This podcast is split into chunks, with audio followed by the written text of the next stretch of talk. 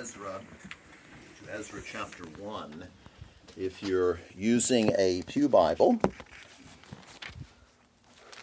you will find this on page 635. Page 635. 635. Ezra chapter 1. We'll read this uh, in its entirety. Ezra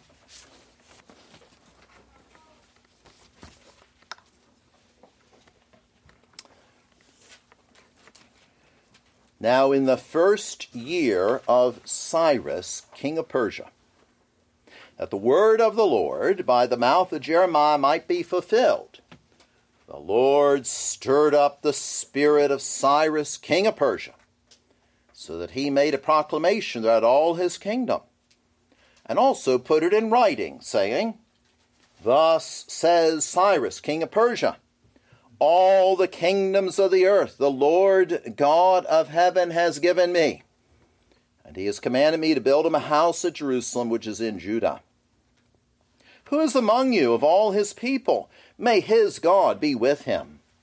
And let him go up to Jerusalem, which is in Judah, and build the house of the Lord God of Israel. He is God, which is in Jerusalem. And whoever is left in any place where he dwells, let the men of his place help him with silver and gold, with goods and livestock, besides the freewill offerings for the house of God which is in Jerusalem.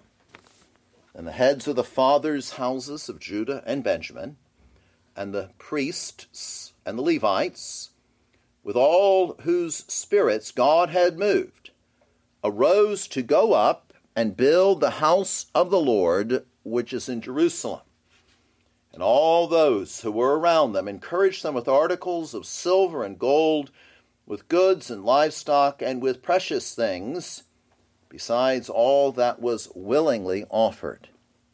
King Cyrus also brought out the articles of the house of the Lord, which Nebuchadnezzar had taken from Jerusalem and put in the temple of his gods.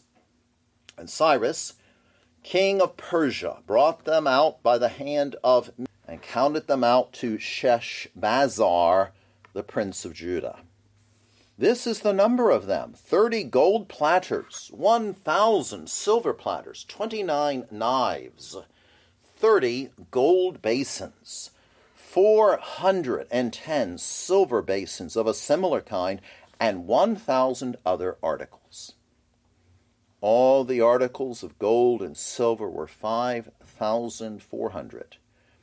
All these Sheshbazzar took with the captives who were brought from Babylon to Jerusalem. Well, beloved congregation of our Lord Jesus Christ, today we look at Ezra chapter 1 as we begin a series now on this book of Ezra.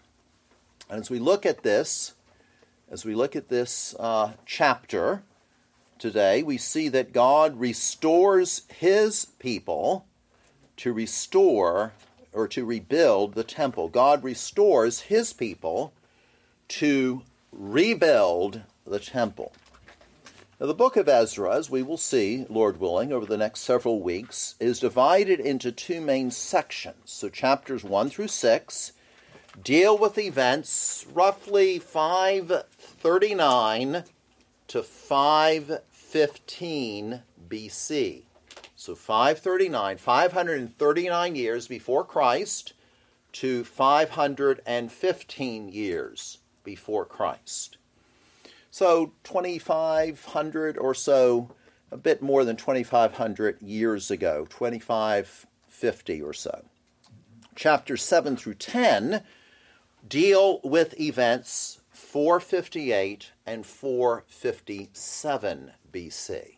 So a couple of generations, two or three generations later.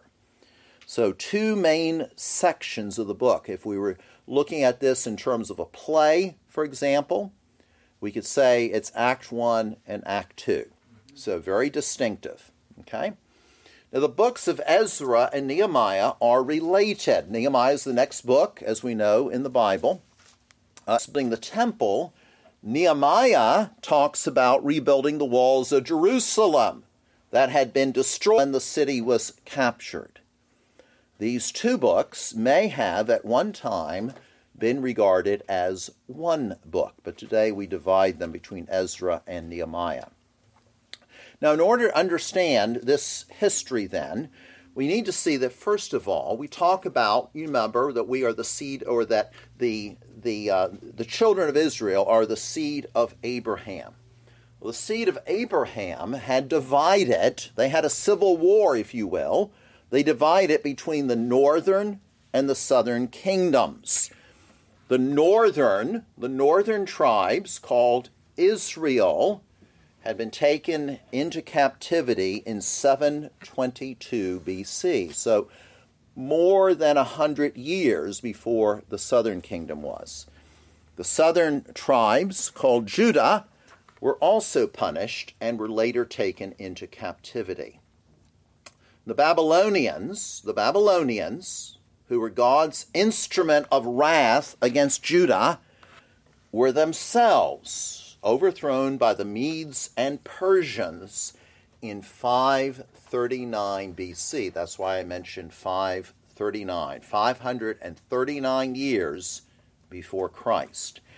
And the person who led that overthrow of the Babylonians, these ones, the, the, this people that was used by God to punish Judah, bring it into captivity, the one who led the Medes and the Persians was a man called Cyrus. C Y R U S, Cyrus. And he's going to be a very important figure in this chapter, as we will see.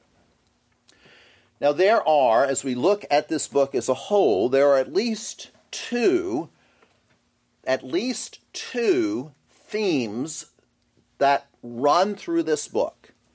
The first is this Ezra, who wrote this book, who plays a role later in this book, in, in Act 2, Ezra was trying to show the legitimacy of his own community.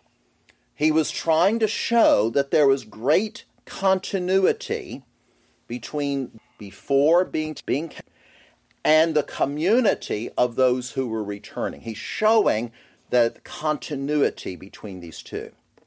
This is not some sort of blind nationalism. Uh, he realizes that God's blessings are not automatic and that God's people must be faithful to him. But he's showing the continuity between those who had been in the land before and those who were now coming back into the land. The second major, or a second major theme, is this whole idea of the covenant. The covenant. A covenant, children, as you know, a covenant is an agreement between two or more parties. But as used by God, of course, the covenant, his the agreement he makes with us is not we bargain with him. No, he imposes the covenant upon us. But still an agreement between two or more parties. God had promised to do something for the people to whom he was bound by covenant. So he was God was bound to keep his word. And he was bound, therefore, to bring them back into the land. And so this theme of covenant, from that aspect, we see. Moreover, the people were, by means of the covenant, to give expression to their faith. By mean that so they were, the people were to be themselves faithful to the covenant that God had provided. And in this regard, please note that purity, purity is a great concern. Purity is going to be one of those themes with regard to the covenant. For example, avoiding contamination with those who were not of the covenant community. So there's a clear divide, and we see this, of course, in the New Testament of the children of darkness, the children of light. There's a clear divide between those who are following the Lord and those who are not.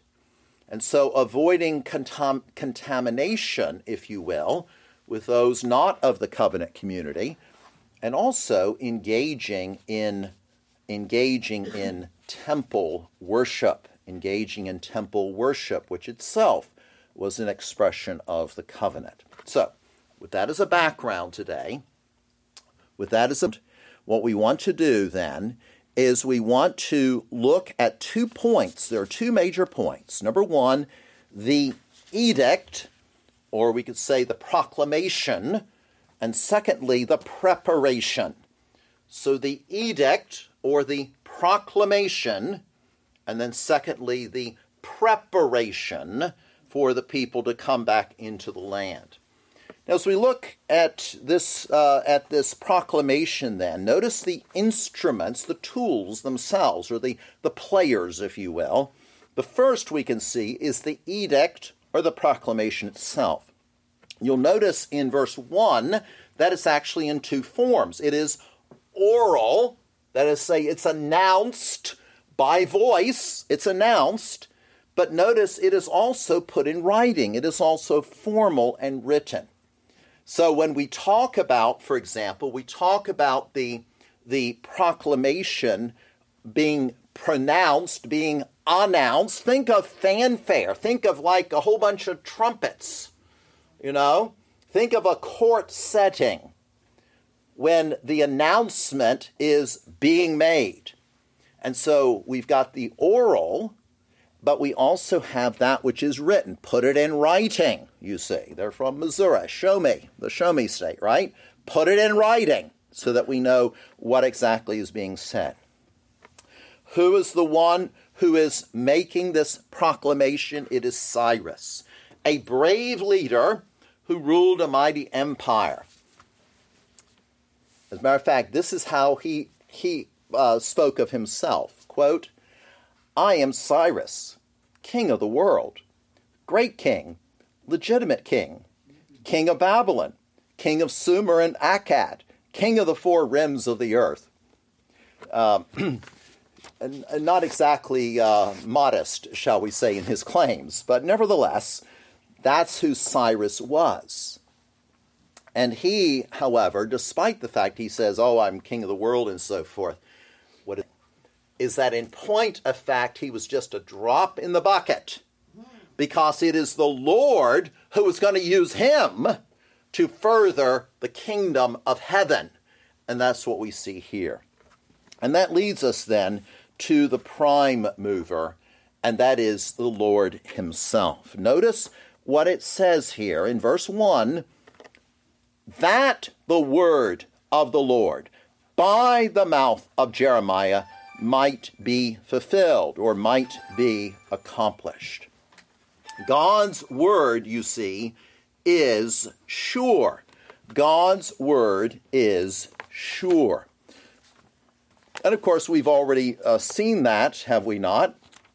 In terms of our reading from uh, Jeremiah today, uh, Jeremiah uh, uh, in chapter 29, but we'll look first at Jeremiah 25, verse 11 Jeremiah 25, verse 11 And this whole land shall be a desolation and an astonishment, and these nations shall serve the king of Babylon 70 years. There's that 70 years.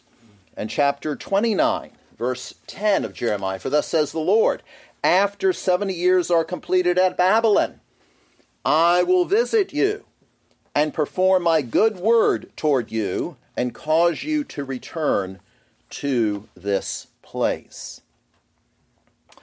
Now, this, when we look then, we, we ask the question what, what, uh, to what is that 70 years referring? The major captivity of Judah was 597 BC, and then a general, general captivity, general deportation in 586. But actually, you there was a project in so 5 BC. And so the 70 years then would date from when that first captivity happened to Judah in 605 BC until around 536 BC or thereabouts. Matter of fact, it's been argued that maybe it's really the people come back around 538, 537 BC, somewhere in that neck of the woods. And that maybe what we see here is that God is actually showing his grace by bringing them back maybe just a tad early. But this fulfillment, this fulfillment shows God's concern with all of his people. And it is also a wonderful prediction that could not have been done by human wisdom. 70 years and going to bring them back. Notice here in Ezra 1 that it is the Lord who stirred up Cyrus's spirit. That's what it says here. Verse 1 The Lord, Jehovah, Yahweh, stirred up the spirit of Cyrus, king of Persia, stirred him up or awakened him. Cyrus, of course, is made in the image of God. He has a soul, he has a spirit. And so the Lord is the one who stirred him up.